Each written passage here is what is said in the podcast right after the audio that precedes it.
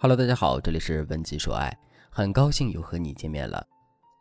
前段时间大家都在讨论一个热门话题，腾讯开展了史上最严的禁游令，未成年人只能在周末玩一个小时的游戏。于是很多粉丝都跟我反映说：“老师，我孩子不打王者之后，并没有去学习，他开始玩什么四三九九小游戏，周日晚上居然不联网玩了两个多小时的纸牌。”难道要把所有游戏都禁止了，他才会学习？游戏怎么就那么吸引他们呢？对呀，游戏为什么这么吸引孩子呢？是因为游戏本身就有这么大的吸引力吗？如果是这样，为什么有些孩子就能控制住自己玩游戏的时间呢？很多社会心理学家都已经研究过这个问题了，比如美国的社会学家卡茨曾提出过一个理论，叫做“使用与满足”，什么意思呢？就是说，我们特别喜欢或者沉迷一样东西，往往是因为我们需要它，它在某一方面一定满足了我们的心理需求。所以，孩子们沉迷游戏，实际上也是为了满足自己的心理需求。比如说，刚刚提到的孩子，没有王者荣耀，他还有纸牌和消消乐。总之，他就是不学习。为什么呢？因为不管什么游戏，都会满足他解压、逃避现实还有愉悦的需求。而很多孩子在生活中，即使非常努力的学习，都不一定能够得到夸奖。而王者荣耀呢，一定会夸你的孩子三杀的姿势很帅，让孩子们内心很满足。而一些学习好的孩子，为什么能控制住自己的游戏欲望呢？因为在平时的生活中，父母的关爱、老师的夸赞，已经让他内心很满足了。他不需要用游戏去填补自己的成就感。同样，在成年人的世界也是一样的。有些丈夫一下班回到家里和老婆一起遛狗聊天，为什么呢？因为这个家满足了他放松、追求温馨氛围的需求。而有些丈夫下班不回家，特别喜欢一个人开车在城市的街道里游荡，这是为什么呢？难道是因为街道的霓虹灯更吸引人吗？肯定不是。他不爱回家的原因，就是因为家里的氛围不好，只有在街上游走，才能满足他想要放空的需求。所以，如果你不懂使用与满足的原理，你看问题就会很浅。比如，男人不回家，你只会谩骂，因为看不到他的需求，那男人就会越来越不回家。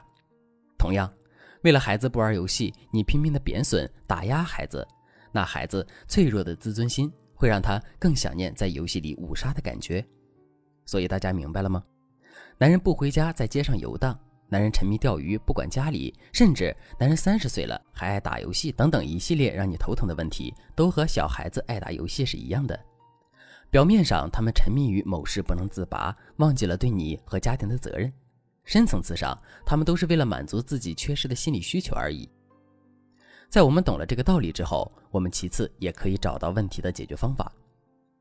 解决方案其实很简单，用一句话总结就是：男人缺什么，你就给他补上什么。但难点在于，很多女人不知道怎么发现男人的真实需求。不要着急，这时候你一定要赶紧添加我们分析师的微信，文姬零三三，文姬的全拼零三三，我们会有专业的咨询师为你解决婚姻当中的问题，让幸福永远留在你身边。具体该怎么做呢？我们现在就来聊聊实操过程。第一，你可以从其他渠道满足他的需求，比如。孩子沉溺王者是为了满足自己的成就感，那你就应该停止粗暴的棍棒教育，多在生活中满足他的成就感。周末孩子打王者的时候，你可以对他说：“这个游戏有那么好玩吗？妈妈看你是怎么玩的。”孩子打完一局之后，你就夸他：“哎呀，真不错！这个 MVP 是不是最强的意思？那你这么厉害，一会儿玩完游戏记得过来帮妈妈的忙。明天咱们吃饺子，一会儿帮妈妈摘菜，可以吗？”妈妈和你的队友一样，需要你的帮助。以后你就可以多让孩子为家里做点事儿。要记住，一定要多赞美孩子，给他成就感。当你满足了孩子的成就感需求，他内心的缺口就补上了，游戏对他的吸引力就下降了。我之前有个粉丝小白，老公有肺结节，还是一个劲儿的抽烟，因为她老公认为烟是最好的解压方式。在知道老公想要解压的心理需求之后，小白就带着老公一起去旅游，体验了高空跳伞等比较刺激的项目，好好放松了一下。回家以后，小白又带着老公一起参加了冥想课程。一段时间以后，老公抽烟的次数明显减少了，因为让他放松的事情变多了。所以，当局者迷，不管老公还是孩子，他们看不到自己的真实需求的，他们只会跟着本能走，只会想我想玩游戏，我想抽烟。但是作为旁观者，你是最能促使他们改变的。第二，给予他对生活的新动力。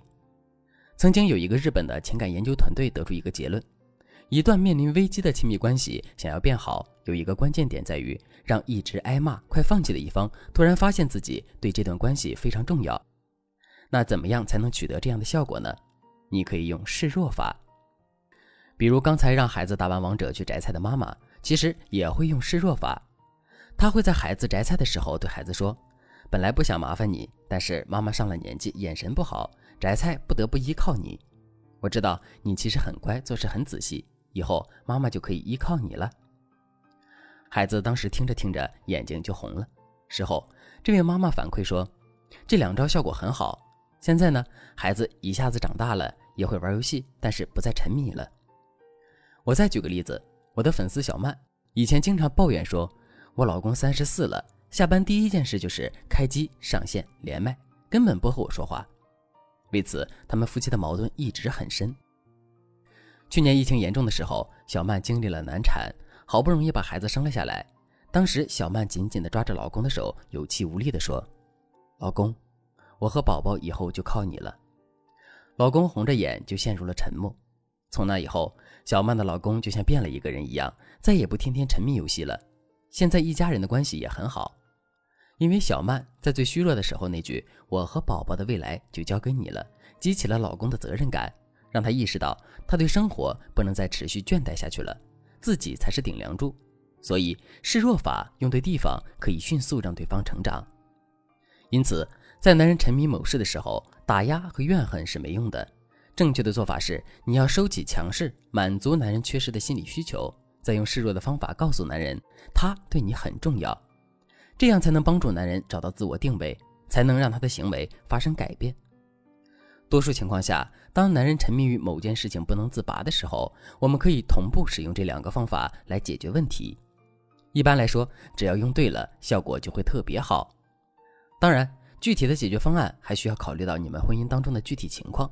如果你也有类似的家庭困扰，马上添加我们分析师的微信文姬零三三，文姬的全拼零三三，我们会为你提供解决你婚姻问题的专属解决方案，让你的家庭越来越好，越来越幸福。好了，今天的内容就到这里了。文姬说爱，迷茫情场，你的得力军师。